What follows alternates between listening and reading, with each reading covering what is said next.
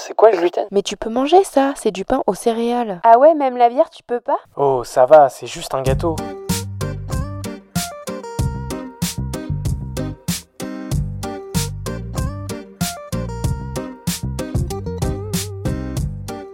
Bienvenue dans le Gloomy Club.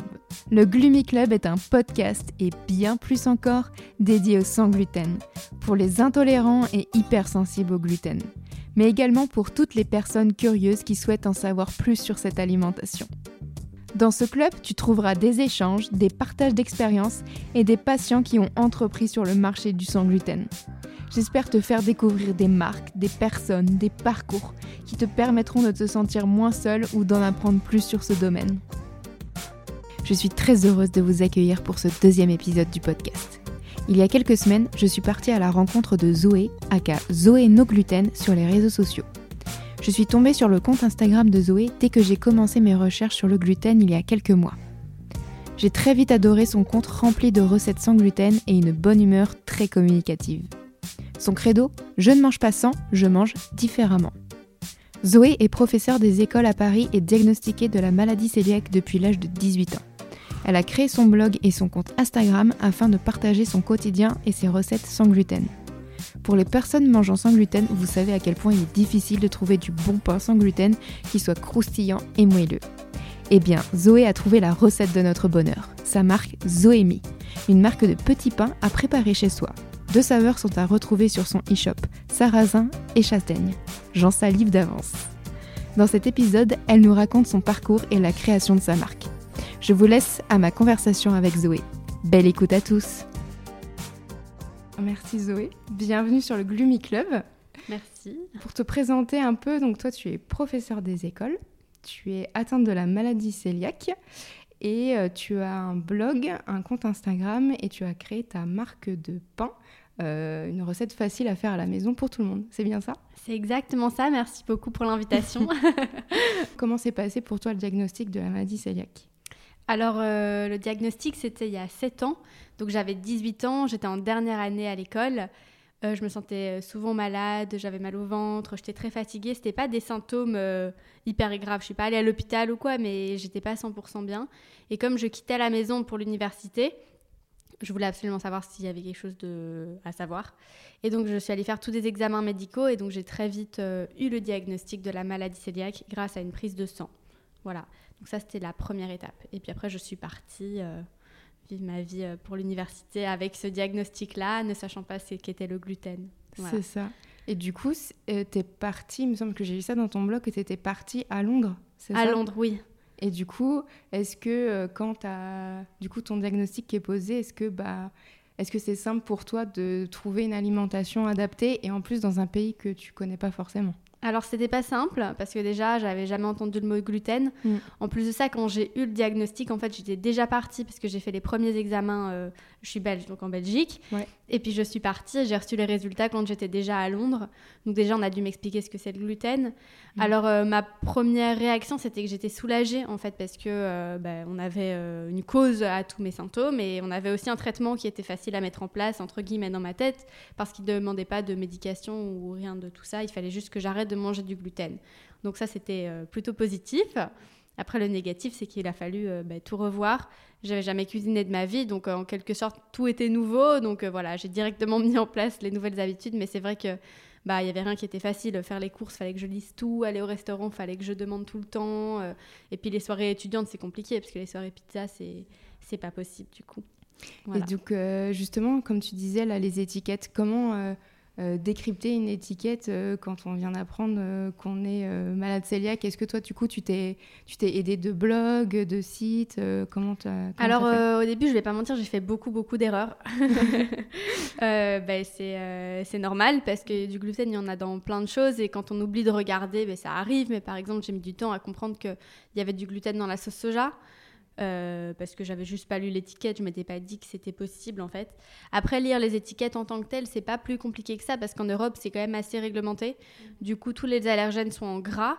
Euh, et gluten fait partie des allergènes à mettre en gras. Donc normalement, tu le vois assez euh, facilement, rapidement. Mais bon, il faut euh, apprendre à lire les étiquettes de manière rigoureuse. Toi, tu as été diagnostiquée un peu dans la période adolescence, post-adolescence. Justement, tu parlais des soirées étudiantes. L'impact social, justement, de la maladie sur bah, ton quotidien Comment ça s'est passé? Bah oui, au début, c'est pas facile à gérer parce que déjà, il faut comprendre ce qu'on a pour pouvoir l'expliquer aux autres et surtout l'accepter pour pouvoir le faire accepter aux autres. C'est quand même euh, un premier point clé. Euh, et après ça, oui, bien, il faut trouver des solutions parce qu'effectivement, si on peut pas manger aux soirées étudiantes, pas tous les étudiants vont manger autre chose à cause ou pour toi. Enfin, en tout cas, c'est pas comme ça que je voyais les choses moi. Donc, faut que moi je m'adapte. Donc soit faut manger avant, soit faut manger après, soit faut apporter quelque chose à manger à la place pendant. Mais il euh, n'y a pas 46 000 solutions différentes. Il faut trouver euh, la technique euh, qui te convient à toi le mieux. Et puis, et puis essayer et se tromper et recommencer. Voilà. Mais moi, je pense que le plus important, c'est surtout de ne pas se couper des autres parce que j'ai eu un moment où j'allais du coup plus au restaurant, par exemple, parce que bah, je pouvais tout simplement pas manger. Et euh, j'avais un petit peu honte d'arriver et de ne pas manger, ou bien d'arriver et de dire que j'avais déjà mangé. Enfin, j'avais pas envie d'être trop bizarre, du coup, je décidais de tout simplement pas y aller. Et ça, c'est quand même très dommage, parce qu'aller au restaurant, c'est oui pour manger, mais surtout, enfin, en tout cas, dans mon point de vue, pour euh, voir du monde et partager un moment sympa avec ses amis. Et justement, toi, euh, bah, du coup, tu as commencé à cuisiner, à faire tes propres plats. Est-ce que c'était justement un moyen de faire connaître aussi à ton entourage, du coup, la cuisine sans gluten et des nouveaux plats? Oui, alors à la base, euh, c'était pas la cuisine, mon blog. À la base, justement, je voulais partager surtout cet aspect psychologique, euh, social de la maladie cœliaque. Parce que quand on pense à la nourriture sans gluten, effectivement, on pense aux recettes et c'est une grosse partie. Mais pour moi, le plus compliqué, ça n'a pas été l'alimentation en tant que telle, mais ça a été tout le reste, en fait. Tout le regard des autres, euh, toutes les situations sociales, l'aspect psychologique de la restriction, tout ça. Donc euh, de base, je voulais euh, partager ça et partager surtout que manger sans gluten, c'est pas juste une mode, c'est pas mmh. juste euh, parce que je veux embêter les gens. Je me suis rendu compte qu'en France, la maladie cœliaque n'est pas si connue que ça, alors que c'est quand même 1% de la population. Mmh. Et donc c'était là-dessus que je voulais partager. Je voulais expliquer qu'en fait, tous les gens qui mangent sans gluten ne le font pas par plaisir. Il y a des vraies raisons derrière et je voulais expliquer ces raisons-là. Après, je me suis rendu compte qu'effectivement, sur les réseaux, ce qui fonctionne et ce que les gens ont envie, c'est des trucs pratiques qu'on peut mettre en place rapidement. Euh, du coup des recettes. Et donc les recettes sont arrivées après. Euh, voilà. Mais à la base, oui, c'était euh, plus l'aspect psychologique et ça m'a fait du bien d'écrire aussi pour pouvoir euh, avoir des réponses toutes faites en fait en soirée parce que parler tout le temps, euh, dire tout le temps la même chose, finalement, c'est plus très intéressant. Donc finalement, je disais aux gens, bah oui, t'iras voir mon blog, j'ai tout expliqué là-dessus, c'était plus facile. et justement, le fait qu'on te pose beaucoup de questions, les mêmes questions à chaque fois, c'est quelque chose qui a pesé ou pas sur ton moral? Non, pas forcément. Bah, au début, peut-être. Au début, ça a été plus compliqué parce que ben, justement je l'avais pas encore accepté moi-même et je savais pas encore répondre. Aujourd'hui euh, comme je sais que je l'ai accepté que c'est plus un mm. problème pour moi vraiment ben, ça me pose pas de problème. D'ailleurs c'est pour ça que je réponds à beaucoup de questions en ligne euh, tous les jours. parce que ça me fait plaisir d'aider justement. Je me dis que j'aurais aimé avoir eu quelqu'un pour me répondre à toutes ces questions euh, au moment du diagnostic. Donc j'essaye de le faire pour les autres. Les questions que tu reçois sur Insta, c'est autant euh, des personnes jeunes que par exemple des mères de famille pour leurs enfants. c'est multi. oui, alors bah, sur Instagram, j'ai beaucoup de femmes. non, mais c'est vrai. Alors après, l'âge varie beaucoup. Donc effectivement, j'ai beaucoup de personnes jeunes, comme j'ai beaucoup de mamans qui ont des enfants allergiques à beaucoup de choses, pas seulement le gluten. Euh, et puis après, euh, oui, j'ai des grands-mères aussi qui veulent faire plaisir à leurs petits-enfants. Enfin, j'ai un petit peu de tout. Puis des amis qui veulent euh, trouver des restaurants pour d'autres amis, faire une surprise. voilà, non, c'est un petit peu. Bah, il y a les, malades cœliaques et puis ceux qui ne sont pas malades cœliaques aussi, hein, ceux qui mangent simplement sans gluten. Ceux qui ont des questions sur le diagnostic, qui se demandent ce qu'ils ont en fait et qui me demandent comment j'ai été diagnostiquée, pourquoi, ce qu'ils devraient faire, etc. Ok. Et tu as vu, toi, une différence entre le, bah, le début, au moment où tu as été diagnostiqué, et actuellement, 2022, euh, euh, l'acceptation euh, des, je dirais, entre guillemets, nouveaux régimes alimentaires, les allergies, tout ça? Je pense que oui. Je pense que ça va dans le bon sens. la France est certainement moins développée que d'autres pays, mais il y a de plus en plus de choix. Euh, dans les supermarchés, en tout cas, il y a de, la plupart des supermarchés maintenant, il y a un rayon sans gluten, ce qui n'était pas du tout le cas avant. Avant, il fallait euh, aller dans des magasins spécialisés. Donc maintenant, ça c'est quand même génial. Après, dans les restaurants à Paris, ça commence à devenir mieux. Euh, mais il y a quand même encore beaucoup bah, de- d'incompréhension par rapport à tout ça et de manque de clarté par rapport au fait que la maladie cœliaque, c'est quelque chose qui est réel en fait. On peut l'associer à une vraie allergie. C'est pas une allergie, mais à quelque chose de, de plutôt grave et c'est pas juste euh, parce que j'ai pas envie. Et du coup, il y a parfois encore euh, pas mal d'erreurs dans les restaurants justement parce qu'on n'est pas encore assez au courant de ce qu'est vraiment le gluten. Même si c'est un mot qu'on entend beaucoup, finalement, qu'est-ce que c'est? C'est pas si clair que ça. Ouais, ça m'est arrivé au restaurant justement de demander des plats sans gluten. On m'a demandé si c'était justement le même régime euh, sans viande, vegan ou végétarien. Donc il y a encore du travail, mais, euh, mais c'est quand même beaucoup plus ouvert qu'avant Oui. en effet. Oui, non, c'est oui parce qu'effectivement les restaurants qui proposent des options sans gluten souvent proposent des options sans allergènes tout court. Ils mettent tout dans le même panier. Du coup, ça fait un amalgame dans la tête des gens. On se dit bah sans gluten c'est vegan, vegan c'est sans gluten, c'est sans lactose, c'est sans c'est sans tout en fait. Alors ça. que non, il n'y a pas les mêmes raisons derrière et puis c'est pas du tout la même chose, non. Tout à l'heure, tu disais que tu avais arrêté d'aller au restaurant. C'est quelque chose que tu as repris avec tes amis euh, maintenant ou pas? Oui, alors euh, oui, oui, bien sûr. Maintenant, je, bah, je vis tout à fait normalement. Euh, je vais partout. Euh, et puis je me dis que bah, je vais dans tous les restaurants en fait. D'habitude, j'arrive à trouver une option. Après, si j'arrive pas, ben, je mange avant, je mange après, mais j'y vais quand même parce que ça me fait plaisir d'y aller et ça ne me pose plus de problème en fait de pas pouvoir manger à certains événements. C'est vraiment pas grave pour moi. Oui, j'ai repris, j'ai un petit peu lâché prise parce que ce qui m'avait fait très peur, c'est tous les discours un peu alarmistes sur justement les contaminations croisées, le fait qu'il y a du gluten dans tout, le fait qu'il faut faire très attention. Alors c'est vrai, mais ce que je me dis, c'est que c'est une condition que j'ai à vie euh, et que je vais pas me priver de vivre. Ce serait embêtant. Du coup, maintenant, je, je vis et puis parfois, effectivement, il y a des accros, il y, y a des fois où ça se passe pas aussi bien que prévu et je, me, je relativise et je me dis que c'est pas grave. Alors, c'est facile à dire, c'est parfois moins facile à faire parce que je me sens pas toujours très bien après, mais euh, ça en fait partie et je me dis que c'est pas très grave. Et puis, ce qui me rassure beaucoup, c'est que je fais quand même des examens de contrôle chaque année pour être certaine que hum, finalement les, les conséquences long terme euh, sont gérées, entre guillemets, parce que la maladie cœliaque, c'est quand même une maladie auto-immune avec des conséquences lourdes sur le long terme si on ne suit pas le régime euh, sans gluten comme il faut.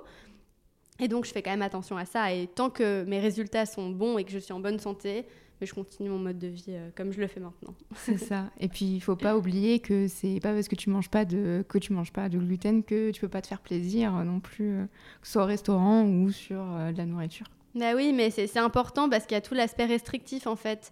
Dire tout le temps qu'on mange pas ci, pas ça, pas ça, parce que sans gluten, c'est quand même sans beaucoup de gourmandise. Ça peut devenir dangereux pour l'aspect mental, parce qu'il y a l'aspect physique bien sûr, mais il faut garder l'équilibre mental. Et je pense que c'est euh, bah, un gros point de la maladie cœliaque qui est très peu souvent abordé. Alors que pour moi, c'est très très important. Parce que quand d'un coup, on te demande de changer toutes tes habitudes et de rayer à peu près la moitié de ce que tu mangeais, eh bien, ça peut Mm. être compliqué. Ouais, tout à fait. Et donc, donc toi, tu as commencé par ton blog ou par le compte Instagram? Alors j'ai commencé les deux en simultané Ok. Parce que euh, bah, je me suis dit que personne n'allait tomber sur mon blog si j'en parlais nulle part ailleurs et qu'on est un petit peu à l'ère d'Instagram. C'est ça. Et donc je me suis dit que j'allais communiquer euh, sur Instagram par rapport au blog. Alors il y a plus de gens qui lisent ce que j'écrive sur Instagram que sur le blog. le blog a eu des lecteurs mais euh, c'est vrai qu'il n'y en a pas eu tellement que ça non plus. Donc j'essaye de relayer à peu près les mêmes informations sur les deux plateformes et j'avoue que là le blog je l'ai plus trop alimenté depuis un petit temps. Les articles ils sont toujours, il est toujours vivant mais j'y ai plus trop touché. Il faudrait que je fasse quelque chose. Bah, du coup, on peut retrouver tes recettes euh, sur ton compte Instagram. Oui, bah, euh. toutes les recettes en fait sont sur mon compte Instagram et elles sont bien mieux expliquées sur mon compte Instagram aujourd'hui que sur le blog de toute manière. Ça marche. Et donc, du coup, là, récemment, tu as créé ta marque de pain maison, du coup, où on reçoit euh, un- une farine, si je me trompe pas. Oui. On met un peu d'eau et on crée ces, ces petites boules de pain qu'on met au four soi-même. Oui, C'est ça? tout à fait. Donc, comment ça t'est venu l'idée de créer bah, déjà une marque de pain et comment, euh, bah, quel est le process pour mettre en place euh, ce type de produit euh, quand on n'est pas, par exemple, dans le milieu agroalimentaire? Oui, bah, c'est vrai que c'est un gros projet et c'est un. Enfin, ça fait longtemps que j'y pense aussi Parce que le pain, c'est ce qui m'a manqué le plus, parce que c'est ce que je mangeais euh, le plus souvent et c'est ce qui est le plus compliqué à reproduire sans gluten. Parce que je trouve que les pâtes, bah, il y a des bonnes options quand même, il y a des bonnes alternatives. Les gâteaux, j'arrivais à en faire aussi, mais le pain, c'est vrai que j'avais plus de mal à en faire et à manger du bon pain. Et. Euh, donc voilà, donc c'est ça qui me manquait. Je me suis dit, bah, c'est ça qui manque sur le marché parce qu'il y a du pain de mie, mais il est très industriel et j'aime pas trop manger des choses avec autant d'additifs. Donc euh, je me demandais si c'était pas possible d'avoir du pain qui soit euh, bio, qui soit bon, qui soit euh, bon pour la santé aussi, parce que parfois les, pains sans gluten, en fait finalement, il enfin, dans le marketing, on se dit que c'est meilleur, mais c'est pas forcément meilleur parce qu'il y a beaucoup d'additifs dedans. Donc voilà, donc ça c'était une de mes idées. Je suis partie à Copenhague l'été dernier, donc pas l'été, enfin l'été 2021. Trop chouette. oui, parce que j'ai été travailler dans une boulangerie au levain sans gluten là-bas. Trop bien. Oui, que j'ai trouvé euh, par le biais d'Instagram. En fait, ils m'ont très gentiment accueilli et je suis allée les aider à travailler pendant un mois. Et j'ai trouvé ça génial. Et leur pain était absolument délicieux là-bas aussi. Donc je me suis dit, en fait, c'est possible de faire du bon pain sans gluten. On m'avait toujours dit non, mais le pain sans gluten, c'est impossible, ce sera jamais bon. C'est pas vrai. Il faut persévérer, c'est possible. Et donc depuis lors, je m'étais dit, bah en fait, je peux pas importer le pain de Copenhague parce que c'est du pain frais et que c'est pas possible. Mais par contre, euh, je vois que c'est possible à faire, donc il faudrait que je continue à chercher et à le faire moi-même. Donc pendant longtemps, je enfin, pendant quelques mois, je l'ai fait moi-même, mon pain au levain à la maison. C'est très chronophage et c'est très bon, mais mmh. je me suis dit en fait, c'est pas faisable pour la plupart des gens parce qu'on n'a pas tous autant de temps à dédier à faire du pain. C'est plus le mmh. Covid. donc, euh, donc il faut trouver une solution. Et euh, j'ai fait des recherches et j'ai trouvé un fournisseur qui pouvait me proposer un mélange de farine avec du levain en poudre dedans. Parce qu'en fait, le levain, c'est un mélange de farine et d'eau qui a fermenté. Mais si on le dessèche, si on le déshydrate, ça devient de la poudre. Et quand on ajoute de l'eau à cette poudre, ça redevient du levain, en fait. Ça refermente. Et donc, dans mon mélange de farine, il y a des farines sans gluten et ce fameux levain en poudre. Ce qui fait que quand on ajoute de l'eau, ça donne directement des pains au levain maison euh, sans gluten qui sont très bons et du coup très faciles à faire parce qu'il ne faut pas attendre... Euh, que le pain fermente, en fait. D'accord, ça marche. Et donc ça, c'est vendu sur ton site internet Oui. Et il me semble qu'il y a plusieurs, euh, je ne sais pas si on peut dire goûts. Il me semble qu'il y a châtaigne et sarrasin. Tout à fait. tu as bien fait des recherches. J'ai commandé, j'attends mon paquet à la maison. oui, donc euh, il y, a deux, euh, bah, y a deux goûts différents pour le moment. Mm. Il y a un pain à base de farine de châtaigne et un pain à base de farine de sarrasin. J'espère euh, en avoir euh, plus bientôt, mais pour mhm. le moment, j'en ai deux. Voilà. Et euh, oui, on le commande en ligne. Et puis, comme c'est moi qui gère toute la logistique et que c'est assez nouveau, c'est un petit peu chaotique pour le moment. Mais ça va s'améliorer. non, non, ça va s'améliorer. et puis, pour le moment, mais je pense que la plupart des gens qui ont reçu leur pain sont très contents. En tout cas, j'ai des retours très, très positifs. Ce qui me fait vraiment chaud au cœur parce que c'était vraiment mon, mon but. c'est que tout le monde puisse faire son pain sans gluten chez lui, euh, n'importe où il habite en France pour le moment en tout cas. Super. Et donc tu livres euh, seulement sur la France pour le moment? Non, pour le moment je livre en France, en Belgique, au Luxembourg, Super. aux Pays-Bas. Voilà, pour le moment c'est ça, mais euh, on verra si on peut pas agrandir aussi c'est ça. Et tu as été contente justement de bah, l'accueil justement des petits pains, des commandes? Est-ce que euh, tu t'attendais à ce nombre de commandes ou pas euh, quand tu as lancé? J'ai été très très bien surprise. Ouais parce que donc la première fois que je les ai faits, j'en ai commandé qu'une petite quantité parce que je me suis dit bon bah c'est un test, on va voir ce que ça donne. Déjà est-ce que les gens sont aussi euh, contents que moi, euh, sont aussi excités que moi à l'idée de faire du pain chez eux, c'est pas certain. Je pensais que oui, mais j'étais pas certaine. Et euh, en fait, ma première commande entre guillemets est partie en 48 heures. Donc ça a été un franc succès et les retours qui ont suivi ont été incroyables aussi. Du coup, j'étais vraiment très très contente et donc j'ai refait une commande. Là, c'est de nouveau, euh, enfin, le stock est de nouveau épuisé parce que bah, justement la logistique n'est pas encore euh, au point et surtout parce que j'ai eu beaucoup beaucoup de commandes et j'ai pas su suivre encore. Mais euh, les pains sont en route et c'est pas du tout fini, ils, reviennent. Trop bien. Et du coup, tu as le souhait de bah, développer cette marque et de proposer d'autres produits par la suite? Bah oui, j'espère pouvoir le faire parce que si les gens aiment autant ça, euh, bah, j'aime bien euh, bah, leur faire plaisir en fait et pouvoir aider à ma manière, ça, ça, ça m'aide aussi entre guillemets. C'est voilà. Donc oui, oui, j'espère pouvoir développer une gamme de plusieurs produits. Donc si vous m'entendez, n'hésitez pas à me dire ce que, ce que vous aimez. On a plein d'idées en tête. Hein. Ben Toutes les viennoiseries là. ouais, les viennoiseries c'est le plus compliqué en fait parce qu'il faut ajouter beaucoup d'autres ingrédients. à la base, j'étais partie sur des, des, mix auxquels il faut ajouter seulement de l'eau et du sel ou pas grand chose. Les viennoiseries, surtout, faut, bah, faut, les former, il faut les, faut les faire. Mais pourquoi pas? Dans un deuxième temps, si, si y a une demande.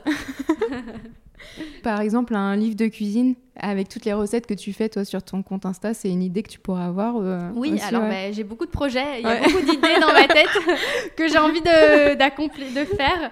On verra avec le temps que j'ai, parce que du coup, comme je suis euh, institutrice, enfin professeur des écoles d'une classe de CE2 encore cette année, euh, bien ça prend du temps. Ça prend du temps mm. aussi. du coup, il faut gérer les deux, donc j'ai pas envie de trop m'éparpiller pour le moment. Déjà, euh, la page Instagram, le pain. développer une gamme et avoir une classe, c'est un agenda assez complet. Tout en gardant une vie sociale, donc oui. c'est pas simple. et ben on arrive à la dernière partie, la gloomy partie. Euh, donc j'ai trois petites questions pour toi. Euh, ton plat préféré sans gluten? C'est compliqué, hein, parce qu'en mm. fait, euh, tous les plats peuvent être faits Exactement. sans gluten. Maintenant, chez moi, je mange ben, à peu près tout. Je pense que, je sais pas si c'est un plat, tu me dis si ça va pas du tout comme réponse, hein, mais, euh, mais grâce au régime sans gluten, en fait, j'ai découvert toutes sortes de nouvelles graines que j'aurais pas du tout euh, connues avant. Par exemple, j'ai découvert le millet, le sorgho, le quinoa, euh, le sarrasin que je connaissais pas du tout et j'ai appris à les cuisiner différemment. Mhm. Et en fait, je pense que c'est ça ma partie préférée du régime sans gluten plutôt qu'un plat en tant que tel parce que je peux tout mhm. reproduire. Mais j'aime bien me dire que comme je mange pas sans, mais que je mange différemment, mhm. me dire que j'ai découvert des nouvelles choses que j'aurais pas forcément découvert sans le régime sans gluten.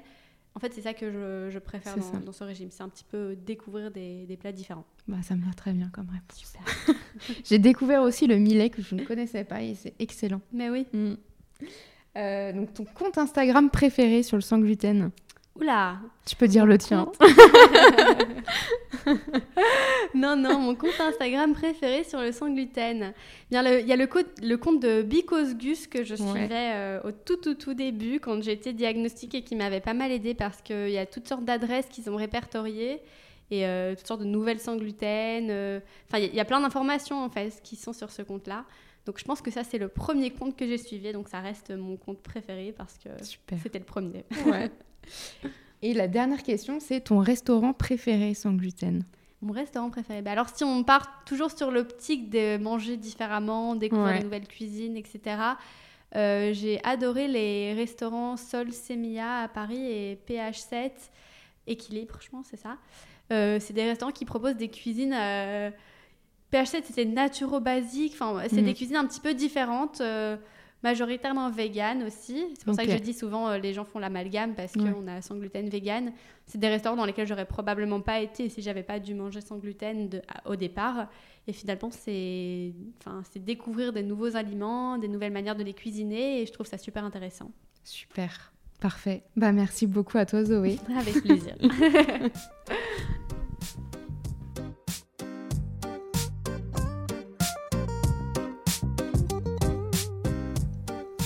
Merci d'avoir écouté cet épisode. J'espère que vous avez passé un bon moment.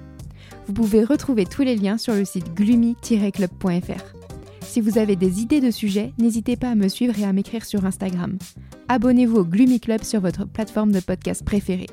Afin de soutenir le podcast, laissez une note et un avis sur Apple Podcast. Cela permet de faire connaître le Gloomy Club. Je vous dis à la semaine prochaine pour un nouvel épisode.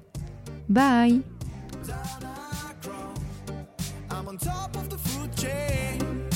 watching you